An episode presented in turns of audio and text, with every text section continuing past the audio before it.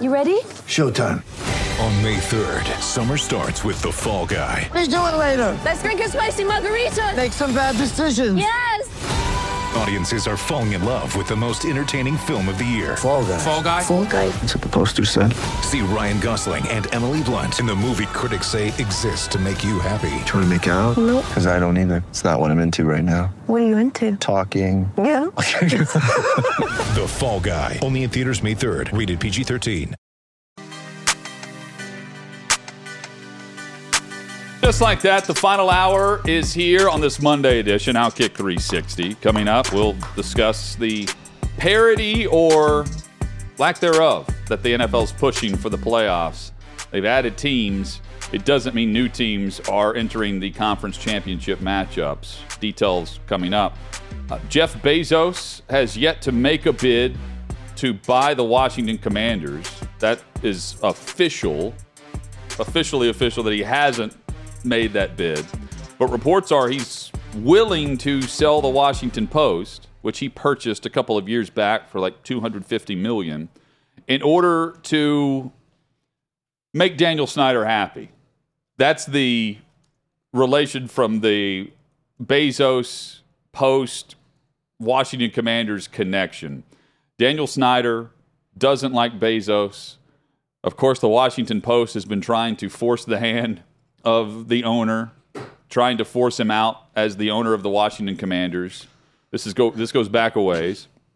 And according to the New York Post, some have believed that Bezos is willing to sell the Washington Post in order uh, to make a goodwill gesture to Daniel Snyder to sell the team to him. Now, keep in mind, they still he would still need two thirds majority vote through the league to approve him to purchase the Commanders.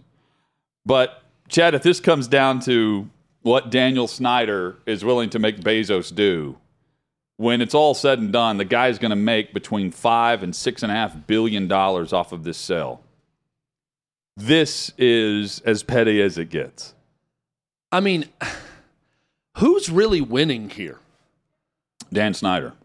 Exactly. Like I don't. Uh, okay, so you just can't. I don't want this guy to have his hands on my football. He's giving you six billion dollars. I know. I mean, go buy yourself four other professional teams and other sports if you would like with that money that you're going to make. he's, he's not the only one Bezos. that have. Others have made official bids. That's the thing. Great. So he he's taking one of his enemies and saying, okay, like sell the post, the, the and stop writing bad things about me, and maybe I'll consider you.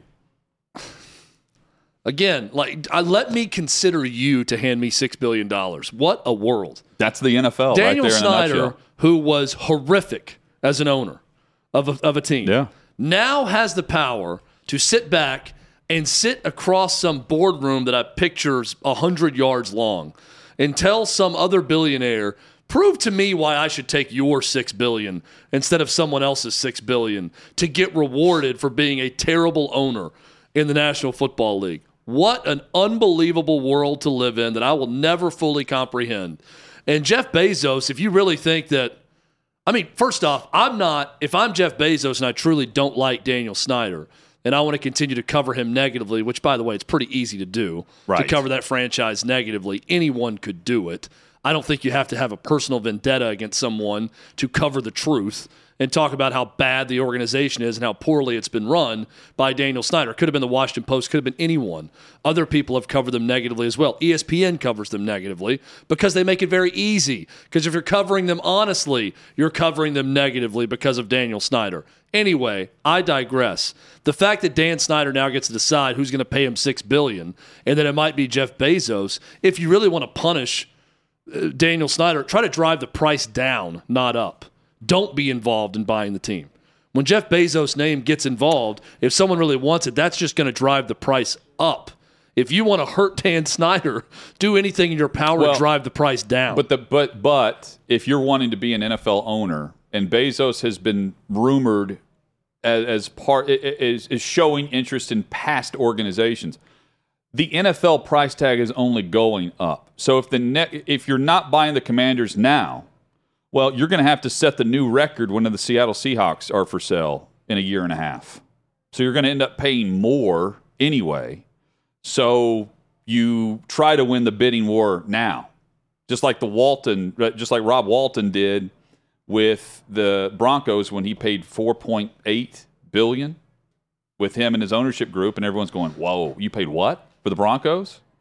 Well, now we're looking at upwards of six, according to Front Office Sports. And who knows what Seattle brings in a year and a half to two years based on that. You know, I, I've never been involved in some high end pissing contest to this level to understand the I stakes mean- and what's going on. But again, if I'm Jeff Bezos, I'm thinking I'm going to give my seven bill to the Seahawks family and to the Seahawks ownership instead of Daniel Snyder. Some other fool's going to pay him that money to, to own the team. I'm not going to give him that money. But these guys operate in a world where it's almost more of an injustice if he takes my money, all of my money, and I have to hand him my team. Well, team. this is also an ownership group, though. This is Bezos would be the majority owner based on the report of the offer, but it also includes Jay Z, Matthew McConaughey, and a group of other. It's like Condoleezza Rice is in on the Denver Broncos ownership group, right? Like there, there are other factors here. Josh Harris, a DC native, has been the main person mentioned, the owner of the Devils and the 76ers. He's been the main guy mentioned as to who could possibly purchase the Commanders. But this to me is just another way of Dan Snyder trying to get back at the paper from the the town, the city where all of this is stirred up and forced him out because he he doesn't want to sell the team, right? Based on his actions in recent years. But he's going to, and he's going to go out on his own accord while he can before he is voted out. And the NFL owners are sitting back going, yeah, go ahead and do this. That way we don't set precedent of voting an owner out. So they're all for it. It's high stakes. High stakes, these guys. Do you know who Bezos needs or Daniel Snyder needs to rep them when they go into negotiations? Who's that? Shannon Sharpe. yes. because Shannon Sharpe, if anyone can defend someone and be friends with someone and fight for someone the way Shannon Sharpe fights for LeBron James, you need that person in your corner. It also helps that Shannon Sharpe is incredibly jacked to this day and could tussle with almost anyone. I am laughing like crazy at what happened with Shannon Sharpe and the Memphis Grizzlies players and Ja Morant's dad, uh, dad from this past weekend. Stories up at outkick.com right now, by the way. You can read it from David Hookstead. It's a hilarious story, Hutton. The fact that you have a celebrity to the level of Shannon Sharpe getting into it with players and players knowing who he is Oh, yeah. and going at it with him. This is great. Look, I don't think this was fake. I think this was real. But if I were the producers of Undisputed and Shannon Sharpe would agree to do this, I would do this as a work. It worked so well. I would do this to make it fake to drum up support and to drum up some I don't, I publicity don't think for it's the fake show. because the, the players Oh, are it's not- watching it's this not just like they're watching Stephen It's A. not fake. I'm saying it's so perfect. It almost seems like I would have Vince created it. McMahon-esque. Yes, if I ran the show, I'd have said, you know what? Let's have you get into a fight with Dillon Brooks, with Ja Morant. Ja Morant's dad's going to be a part of it. Uh, Shannon Sharpe gets escorted out after we're- getting this little tussle. And then it takes place just before halftime. Yeah, it go- goes out at halftime. He gives these quotes to ESPN. The quote's hilarious about he said bleep me and I said bleep you and you don't want this and it's great. And then Shannon Sharpe, uh, after, sorry, Shannon Sharpe goes back out. He's allowed back into his, his seats. He sits with um, he sits with T. Morant, who is Ja Morant's dad, and T. Morant offered up the perfect quote to sum up this deal. By the way, they're fine. Everything's fine. No issues. They were, you know, hugging each other and dapping it up and just watch the second half with no issues. Uh, but T. Morant, Ja's dad, you ready for this quote, Hutton? This is from David Hookstead's article. You can read it at outkick.com. He says, Shannon didn't do anything. Hey, he was doing like we do in South Carolina. Reminds me of that's how they do it in West Virginia, a classic Pac Man Jones quote. Yes. He said, We talk our bleep. South Carolina, stand up. That's how he closed the quote to ESPN. And there's photos now of Shannon Sharpe and T. Morant enjoying the second half of the game. I love this South story. Carolina stand up, and as he stands in Los Angeles too. Yeah, I mean it's it's so perfect, Hutton. This whole story, it's as if it was written into a sports movie.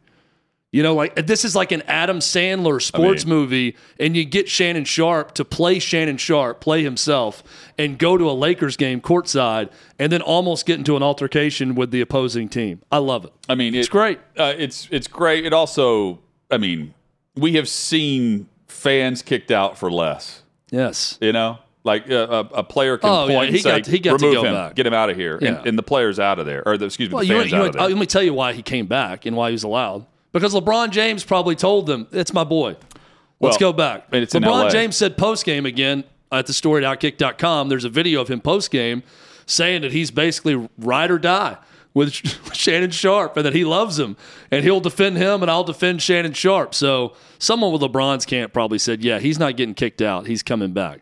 And again, it didn't lead to anything awful. You know, he's sitting there laughing with T. Morant in the second half.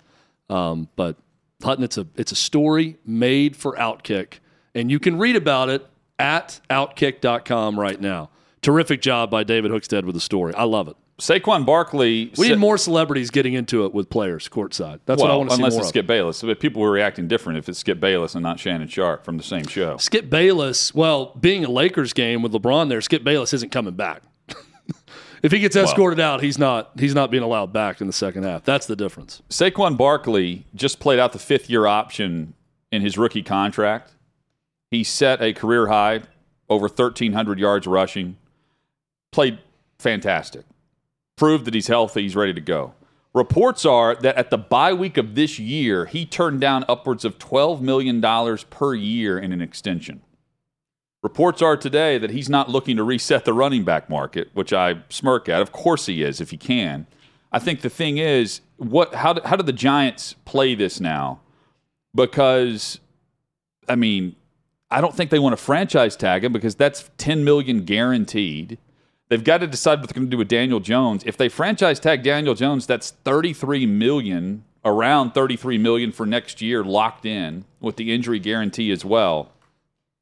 I don't I don't see how they don't go ahead and extend both of these guys because it's more uh, cap friendly to do it now. And I can't believe the report that Saquon Barkley turned down upwards of 12 million per season in an extension during the middle of the season.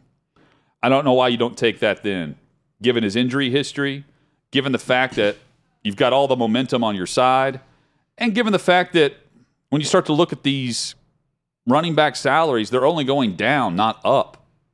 I sign on the dotted line immediately for that offer, if true. Do you think that the the one thing that I'll say, and I'm not defending that decision, I'm with you. I, I would sign it also. Is there a chance that Saquon Barkley is just telling his representation legitimately? I don't want to talk about money in season. Or he doesn't want to play there. It's one of like that's what I thought too. That's that's the other possibility. I don't think that's the case with Me him, either. especially Yeah. now that they finally got good and Yep. they went to the playoffs. Then he probably wants to come back Daboll. now with everything he's experienced before. They got a good coach, quarterbacks playing better. They go to the playoffs. They win a game in the playoffs.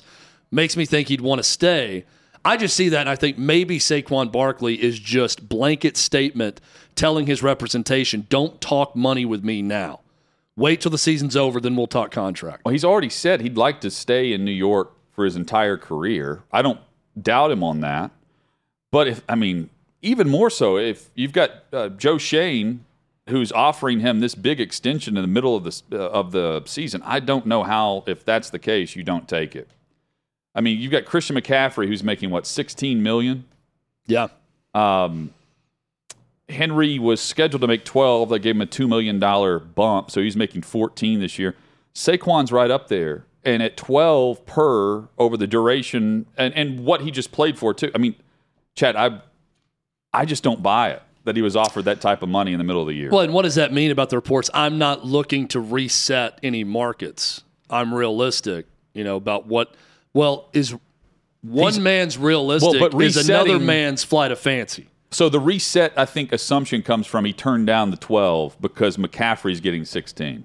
So he to reset it, he's got to get more than that per year. Yeah, but my here, follow me here. One man's realistic is another man's flight of fancy. What he may think is realistic is I'm the best running back in the NFL. So realistically, I want to make a little bit more than McCaffrey. Right. That's not me trying to, I'm not looking at this like resetting the market. I'm being realistic about my value, which is slightly more than what the highest paid person is making. Maybe he's seeing reset the market as I'm not looking to double up someone and pay or like change this thing and set the bar way up here for running back moving forward. I just think I'm the best. I'm going to get paid maybe in between Henry and and McCaffrey's what he's thinking, maybe a little bit more than McCaffrey, but it could be semantics we're talking about. It just says he's realistic. I liked everything the guy said post game after the loss. I'm not really too concerned about resetting any running back markets or anything like that. I'm realistic. Um, I know what I was on pace to do, but having two years filled up with injuries, having a season not performing to the level I know I can perform doesn't help. I think I was able to show the type of caliber player I am, the things I'm able to do on a football field. That's something I wanted to do. That was my goal. I was able to accomplish that. He did. All well said. And he was at peak performance around the bye week whenever the Giants were, you know, rolling.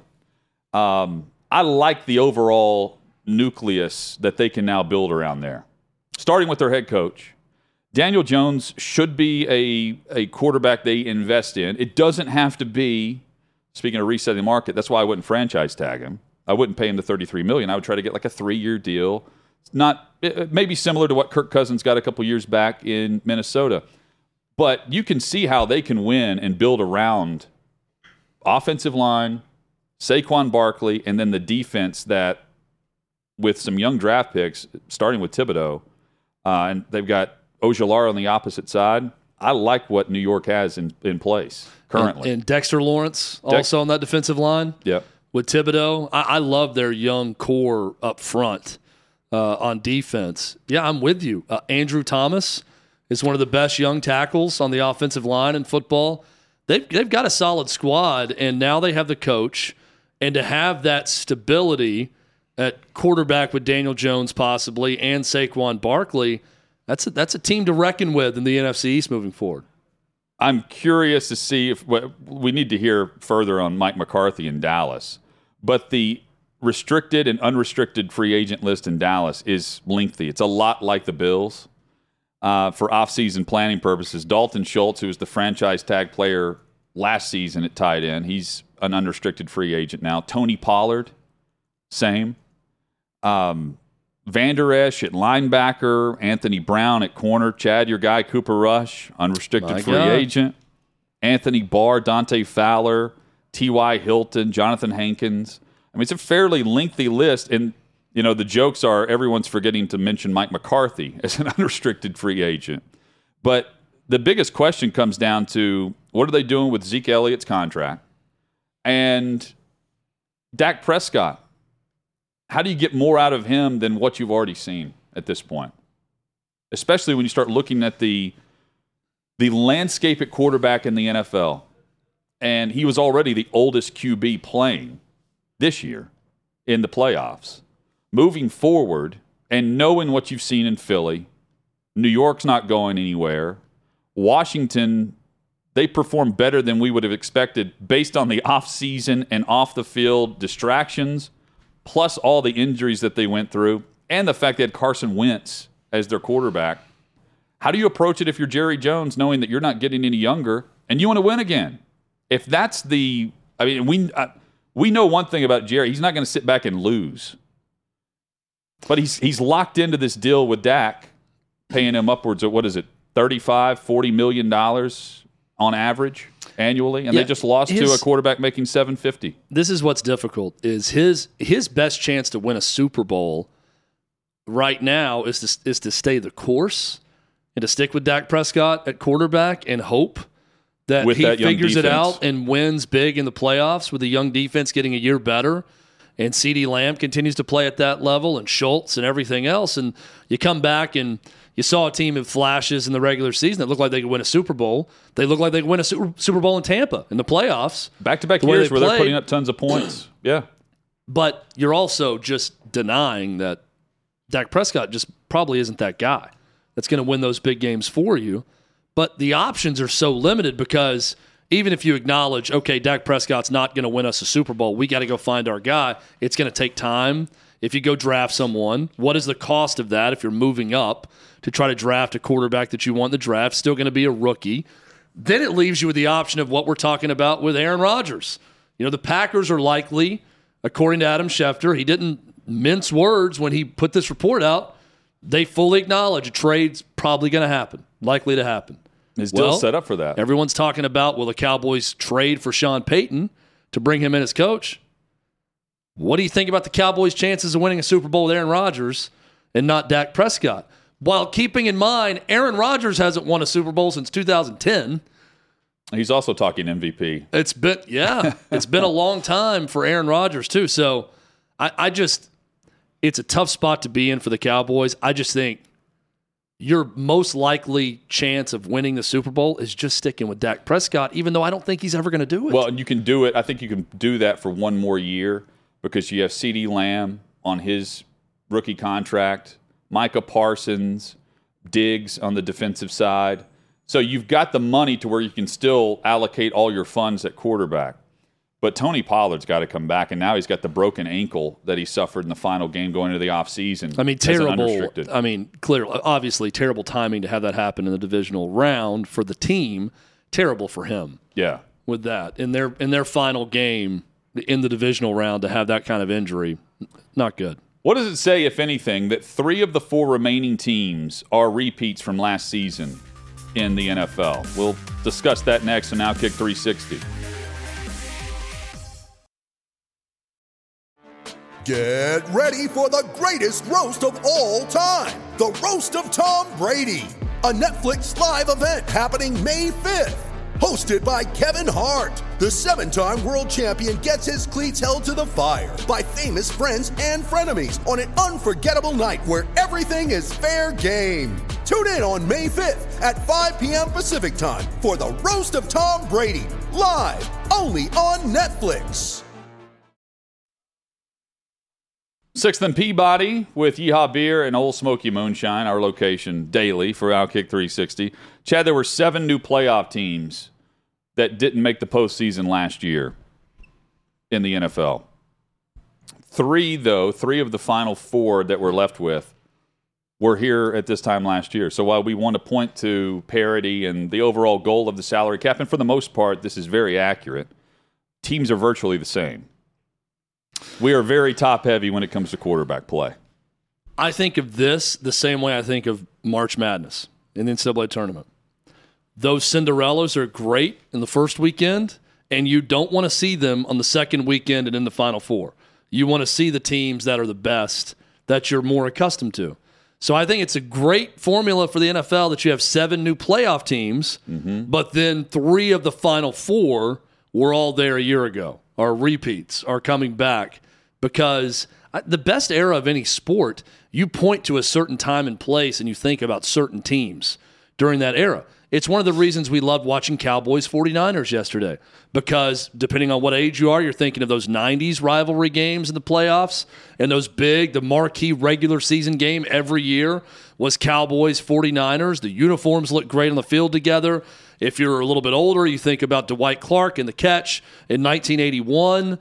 Um, that helps any sport and it helps this sport. When we think about this time right now, we're thinking about Patrick Mahomes and the Chiefs going to five, hosting five straight AFC championship games.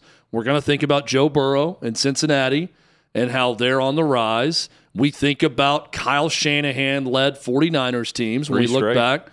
And um. They've been in six of the last 12 Yeah. NFC championship games. The newcomers, Look, I just I, I think that it's good in the first weekend to have the newcomers and some fresh blood and to see some of that. And then I think it's really cool when we get to this spot and we have championship weekend and it's teams we all know. and the newcomers to the storylines are, you know, Philadelphia's the, the lone team remaining that wasn't here a year ago in this moment. They went 14 and 3 to get the first round bye. And then it sounds crazy, but Dallas is one of those teams that we thought could make a run based on the way they played in the opening round of the wild card. Um, you know, they, but it all goes back to uh, the quarterback play overall. But still, like I think people still like raise an eyebrow to this. You have to be able to play strong defense and run the football well, and that was very apparent yesterday and on Saturday um, throughout the the runs that we saw, and the, the dominance by Philadelphia on the ground against the New York Giants, where they rushed for 268 yards. I mean, they shredded them on the ground. Cincinnati, 172 yards. Joe Mixon go into the game over their stretch run to go into the postseason was averaging like 2.6 yards per carry. And he averaged yesterday 2.7 yards before contact against the Buffalo Bills defensive front. Kansas City, They rushed for 144 yards against Jacksonville. And then San Francisco put up 113 on Dallas. 86 of that came in the second half, where the game's tied 9 9, and they just changed their game plan starting in the third quarter on how they were going to go about trying to win the game. And uh, defensively, Jonathan Gannon in Philadelphia, great job. You've got uh, Lou Anarumo, who was fantastic yet again against a top matchup offensively. I'm surprised he's not getting more looks for head coach. Yeah, I think he's had one interview, maybe. Yeah, he's done. He's done a great job. Uh, Anarumo has been great. Uh, DeMeco Ryans, he's going to. he's DeMeco going to Ryan's got a lot of TV time So- yesterday, a lot more than a normal coordinator would get, and that's in large part because Fox cameras knew this guy's going to be a head coach. And then this is, his, Spagnuolo. this is his last run as a coordinator. He's about to be a head coach. They showed him the entire game. Spagnuolo in Kansas City. Again, he always has his defenses playing well in the postseason. And while the trend has been offense, and head coach usually goes offense right now, the defensive coordinators have been the most valuable coaches on the sideline through the postseason. And the teams that can run it, the teams that can beat you multiple ways. I go back to this from the start of the season until now. Cincinnati can do it. Even when they're not running it well, they can run it with effectiveness when they have to. Kansas City slowly did that, uh, and they were much better than what we've been used to seeing for a hobbled quarterback with Mahomes. And I think more importantly, Chad, the teams that couldn't do it aren't winning games. They can't control the clock. Philadelphia can certainly run it well, and it they have extensions of their pass game that count as a run for them, and then their quarterback does a, a vast majority of why they have so much success. But the Bills haven't been able to lean on their run game at all, especially yesterday when they in the conditions that called for that. And it almost backfired on them. Having home field advantage really, I thought, backfired on Buffalo in many ways. Their defense couldn't get their footing, advantage offense, especially in those slippery conditions. And then one team could run it, the other one couldn't. And that team ended up winning the game in the snow. Look, it's um when you have a team that was Super Bowl or bust like the Bills, which we believe they were this year, based on the expectations, based on the offseason, everything else. I know they're without Von Miller, all of that. When you lose at home the way they did in the divisional round, usually someone falls for that. Is that someone Leslie Frazier as defensive coordinator? Because that was an atrocious plan. Whatever they did was not good enough. I, I, And I'll, I'll, I'll take that. to the Dolphins the week before, too, at home. That's Yeah. not good enough against Skylar Thompson to give up the points they gave up in that game. possibly yes. You can't, you cannot But- line up in the NFL and allow a team to gash you to that level on the ground the way Cincinnati gashed the Bills front yesterday. Well, that was well, awful. They're playing three backups too on the offensive line. And that's and maybe that's they say, hey, injuries not his fault. He's good when he's got No, his I'm players. saying Cincinnati was. oh yeah, on the offensive yeah. line. To no, your yeah. point. I, Now they were down to their fifth and sixth string safeties. I don't know that it's going to happen, but normally, normally someone takes the fall. That just some change is made. I wonder if that happens in Buffalo. Uh, Joe Burrow's response post game about yeah, make sure those Get those refunds. get those refunds ready. That that also, I mean, since he's playing with a chip on their shoulder since last year anyway, but knowing that the league was just going ahead and selling the tickets before the game had even been played, right, for the neutral site, which they've got to do. Yeah. But internally, Cincinnati can use that to their own advantage.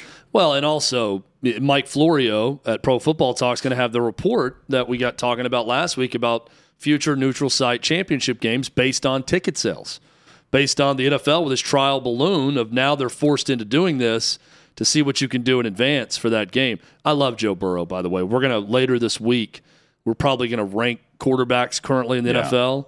And I don't want to give away where we may have him, but he's not just elite. He's in the discussion as the best Yes, right now. I mean, it's it's up for debate at this point in time. He's right there. But see, just you mentioned the the home field and uh, neutral site. There is no way, and I know I realize there is a way. They're absolutely going to. I mean, they're taking away a, a, a home game at stadiums and putting teams in Europe because they can make that type of money. They're adding games in Europe and taking away home games for fans of that team that have season tickets. So yes, they'll they'll do it. But as if stay in the fabric of the game for the Open on CBS, and you have the snow falling and the teams taking the field yesterday in Buffalo for the game that got uh, uh, postponed, no contest in Week 17, and the matchup that we had in Buffalo.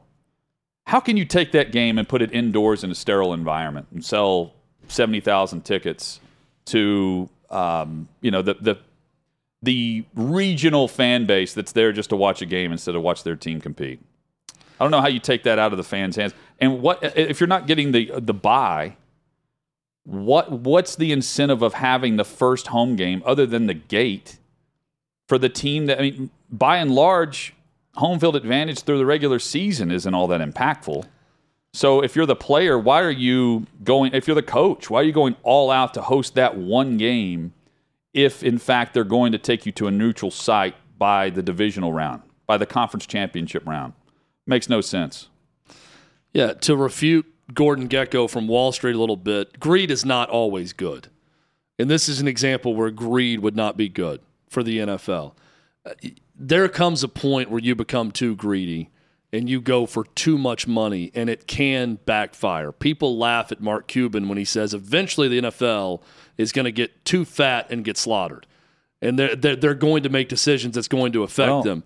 Um, I don't know that this is the decision that would sink the NFL or anything like that. I'm not claiming that. But if Roger Goodell is going to be a referee, which essentially he is, you know, for in large part, he represents the owners, represents the league, but you're serving as referee between a lot of different sides. I, I would hope that s- some owners and some longtime owners in the league, when presented with this idea and they see how much money they're going to make, but they could also come back and say, you know, we got to stick with some tradition. It's just not worth it to sacrifice what we've done for this long and sacrifice hosting championship games for our franchises and what that looks like on television, the way the league is constructed, everything else, just to go get the next bag of cash that could be championship games circulating around. Hutton, I don't know that anybody's ever going to make that decision, right? They're always probably going to say, oh, it makes us X amount more, then we'll do it. And that's probably going to be what happens here. I just hope against hope that even extremely rich people can get together and say, let's just do what's best for the NFL and not do this right now and not take the immediate cash and continue playing it the way we've played it. Well, see, I think the only difference is like the argument would be have you not seen March Madness and the opening rounds and the attendance of those games? Like, you want to take the fan out of it, do exactly what they've done with the NCAA tournament, right? Yeah. That's, uh, but the, take the atmosphere out of it. yeah, it just doesn't feel like the college game. Well, they still get the viewership. They still have the television money coming in, and really, that's what that's all they care about. Well, and they get the bid money from the cities. and the bid money, right? Yeah, that's- that's you why they're doing So, it. but the difference is the NFL could do all of that and still sell out a stadium in Atlanta on short notice. and the atmosphere would be terrible. And you'd But, be I eliminating mean, one of the advantages of being the number one overall seed or being a higher seed. But is the- getting that opportunity to host the the, product game. itself is virtually the same, and you would have a similar feel to a Super Bowl like atmosphere. Where you're right, it's it's not the same environment, not the same energy. Look, It's a very corporate It- stadium. on television, you know, with the sound off, it's NFL football. If you like it, you're going to like it. It's 100 yards. you know, you're going to watch it the same way on any field. Um, I, I just don't think there, there's no stopping this. Like, what? Where does it end? You- mentioned hunting the games in Europe. Now, I understand why they're doing it, and I don't mind it. But you are taking away a home field environment, a home field atmosphere from teams when you go and do that. I mean, if I'm just saying, let's just print more money, why do you host any playoff games? Let's start it in wild card round. Let's get wild card weekends all over the country and have different cities bid for them and host two games. Host one on Saturday on, on artificial turf and one on Sunday. And we could charge, you know, out the wazoo to these cities for every game. We don't have to host playoff games. I mean, there is a very slippery slope here that I don't know where it ends. Well, the reason why they have to do that, they can't get away from that, is they have to have incentive for number one, winning your division. And the way their schedule is set up now, they have to have th- their playoffs really start in weeks 17 and 18. And they need to give incentive to not rest players. That was their big point of contention whenever they moved to all this and why they put division games to end the season. So the league is never going to take that away. There's always going to be something to win at the end of the year, and that would be your home game. And I think uh, if they end up taking away the conference championship games and putting them at a, a neutral site, I think Chad what they'll end up doing, they'll add another playoff team to the field. They were already considering that this year as one of the options whenever Buffalo and Cincinnati didn't play. One of the options was adding an eighth team and having two buys. And I think that's another thing they could do for incentive for playing through the season and trying to grab the the week off if you're going to end up not giving them an extra home game for making the postseason. Again, I'm not for it. I, I want less teams in, not more. Um, but they can't lose on any decision they make. The product crushes it. Yeah, I, I hope they don't do it. Um, I, I do think the product will suffer based on what I enjoy watching with football. If you take away the home field atmosphere from from these games, but uh, again, there's just no stopping the money train. So it it doesn't. I don't know that it ultimately matters. They will just point to our league and our owners made this much more money because we made this decision, and that's going to be another notch in Roger Goodell's belt as as a great commissioner because of the amount of money and revenue he's raised and what he's done with the league. So again, I'm probably hoping against hope that they don't change this while firmly acknowledging they will probably change this simply because they can make some more money doing it. Well, at least we're not getting the neutral site this week. I, for one, am glad that this game is not being played in Atlanta, even though we all want to see the rematch of last year's divisional round matchup between Buffalo and Kansas City. Well, I'm way more excited to watch the Philly crowd just because we've seen Arrowhead so much in this That's spot. fair. That's no knock at Arrowhead. It's a great atmosphere, collegiate like atmosphere. They've hosted the last four AFC championship games, so it's just not, it's so new now for Philly because it's been a little while Yeah. since they've hosted a game like this that it's going to be fun to see that atmosphere. And we don't have to go to LA or Green Bay in the NFC. We're getting to see this now with the Eagles, the 14 and 3 and the bye, uh, top seed in the NFC, the newcomer, quote unquote, uh, to the Final Four in the conference championship weekend. and always give me the possibility of weather, or at least cold weather in these games.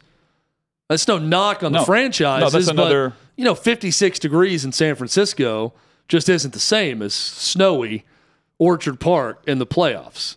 Just from an aesthetic take that from us. standpoint, yeah. I mean, now granted, these teams don't get me wrong; they deserve the right by their seasons to host playoff games. I'm not saying, oh, I don't want to watch that game because it's in San Francisco and the weather's not awful. I'll still watch it, but I would prefer the threat of cold or, or bad weather in these games in January.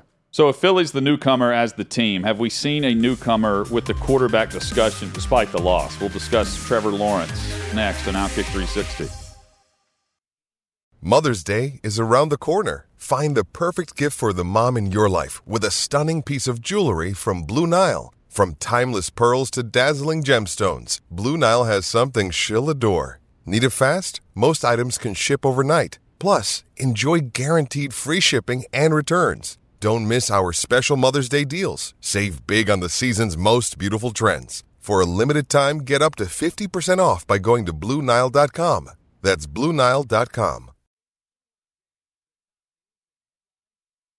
Sixth and Peabody with Yeehaw Beer and Ole Smoky Moonshine. just to point out, too, hey, the, the parity in the league. This is just the third time in the past 35 years that the AFC Championship has been a rematch in back to back seasons. It feels like it's been more than that because Brady was in so many of them, but we just flip flop Roethlisberger or Manning for the most part. So there's Yeah, never really right. the rematch, even though it They felt like you're getting the same matchup. They alternated every year. Hey, some broadcasting news that just uh, dropped. Chip Caray is leaving the Braves TV broadcast booth for the same position with the Cardinals. Uh, sources tell the Athletic's David O'Brien, Caray, son of Braves broadcaster Skip Caray, but was raised in St. Louis and is the grandson of the legendary Harry Caray. And now he will be the Cardinals play by play guy. So the Braves looking for a new broadcaster. It's not always a bad thing. I work for a guy that would love that job.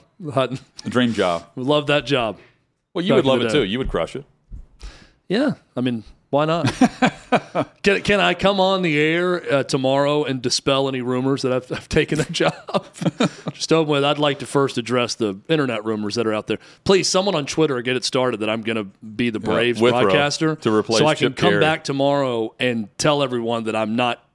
I haven't talked with the Braves yet. Is what I want to tell everyone. Not yet, but we'll let you know what happens. Trevor Lawrence is now no longer unbeaten on Saturdays. Uh, his record was 37 and 0. Now he's 37 and 1 when playing football on Saturday. And this goes back to high school, Yes. right? He played some games on state championship games on a Yeah, Saturday. and never lost. You know, came back from what 27 points the previous weekend, and yet, I mean, th- this past weekend, I I feel like Trevor Lawrence took a big step forward in that loss.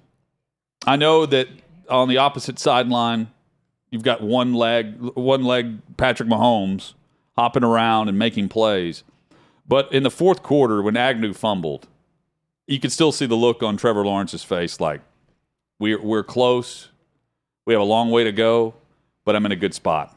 I didn't see a guy that was just crushed based on expectation yet. Next year, though, they're going to be the favorite in their division. yeah. He's got pieces around him. They're up against the cap, so they've got to make some decisions on guys that they've allotted money to. But overall, the nucleus around Trevor Lawrence is fantastic. And they got the coaching hire right. That and, and Chad, watching that, you've got ETN, who is a, a star in the making, and knowing Lawrence lowering his shoulder on that one run in the fourth, try, down ten, trying to go get points that's to me that's a, a signal that he's not just here as a flash in the pan i haven't seen herbert do that right i've seen herbert play through the rib injury but i haven't seen herbert in that moment for that extra yard when it came time to tuck and run like i did with lawrence Andrew on the in the YouTube chat disagrees with you, Hutton. He Yeah. says, I think the media needs to pump the brakes a little on Lawrence. He ended the season well, but Titans game was terrible. In first half of the Chargers game, he was mediocre at best. Um, yeah, that that was not necessarily a bright spot for him. But I look on the flip side you mentioned Justin Herbert, and I'm thinking when the Jags were coming back in that game, what was Justin Herbert doing? When Well- Justin Herbert got the ball, the chance to go win it and get a few first downs, they go three and out. Yeah, there's something to be said for that. There's something also to be said for throwing the first quarter interceptions, having an abysmal performance in the first half when it's your first playoff game, Yep. and you're the number one overall pick, and you have been two years prior to even entering the draft. And you know you, you play like crap, and then the second half you pull that comeback. I mean, it, there aren't many NFL quarterbacks that are doing that. You know that have the awful performance. You can describe it many ways. Well- and then actually rebound in the same Same game. game, yeah, is the big it. difference there. Um, I, I thought the whole undefeated on Saturdays thing was so silly when we brought it up last week, but I will admit that when Mahomes got hurt, my first thought was, Well, another Saturday. well, I guess we we were right to talk about that Saturday streak because here it comes. Something's going to open up for Trevor Lawrence, and he's going to stay unbeaten on Saturday. I mean, I really thought that when he went out. I'm thinking the Jags are going to be in the AFC Championship game. Well, And Trevor Lawrence will remain unbeaten on Saturdays throughout his entire career. I thought that. also like the way they Kansas City came out and scored. Lawrence drove them back down the field, ties the game. I don't know how you don't have a better plan. And he's a fantastic player, one of the best. I don't know how you don't have a better plan for Travis Kelce, who set the new record for most catches in a postseason game by a tight end. He had 10 at halftime. How do you not cover that guy? Make someone else beat you Yes. other than Travis Kelce Yeah. especially without Tyreek Hill. I thought Caldwell, as the defensive Uh, coordinator, let them down on that. It's also strange to me. I feel like every time the Chiefs call a play that doesn't feature Travis Kelce at tight end, the guy's wide open. When they bring the other tight end, and I'm blanking on the guy's name right now, but had a huge play. Yeah. Yeah, uh, in the yeah. game, and I'm like, oh, it's like everyone just takes a collective breath and says, "Oh, Kelce's not in on this route, or he's in blocking," and dude's just running wide open across the formation. I mean, practically like waving his hands in the air. I'm wide open to Patrick Mahomes. Would you rather have Kelce or Kittle? I'd rather have Kelce.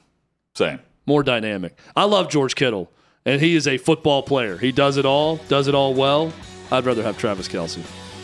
Coming up tomorrow, we'll begin to peek ahead to the best matchups individually on the field for the conference championship games. And we'll hit the big headlines of the day. Maybe Bezos has his name in the hat even more so with the commanders. Maybe he owns them by tomorrow. Who knows? Who knows? Outkick 360 tomorrow. Talks. us.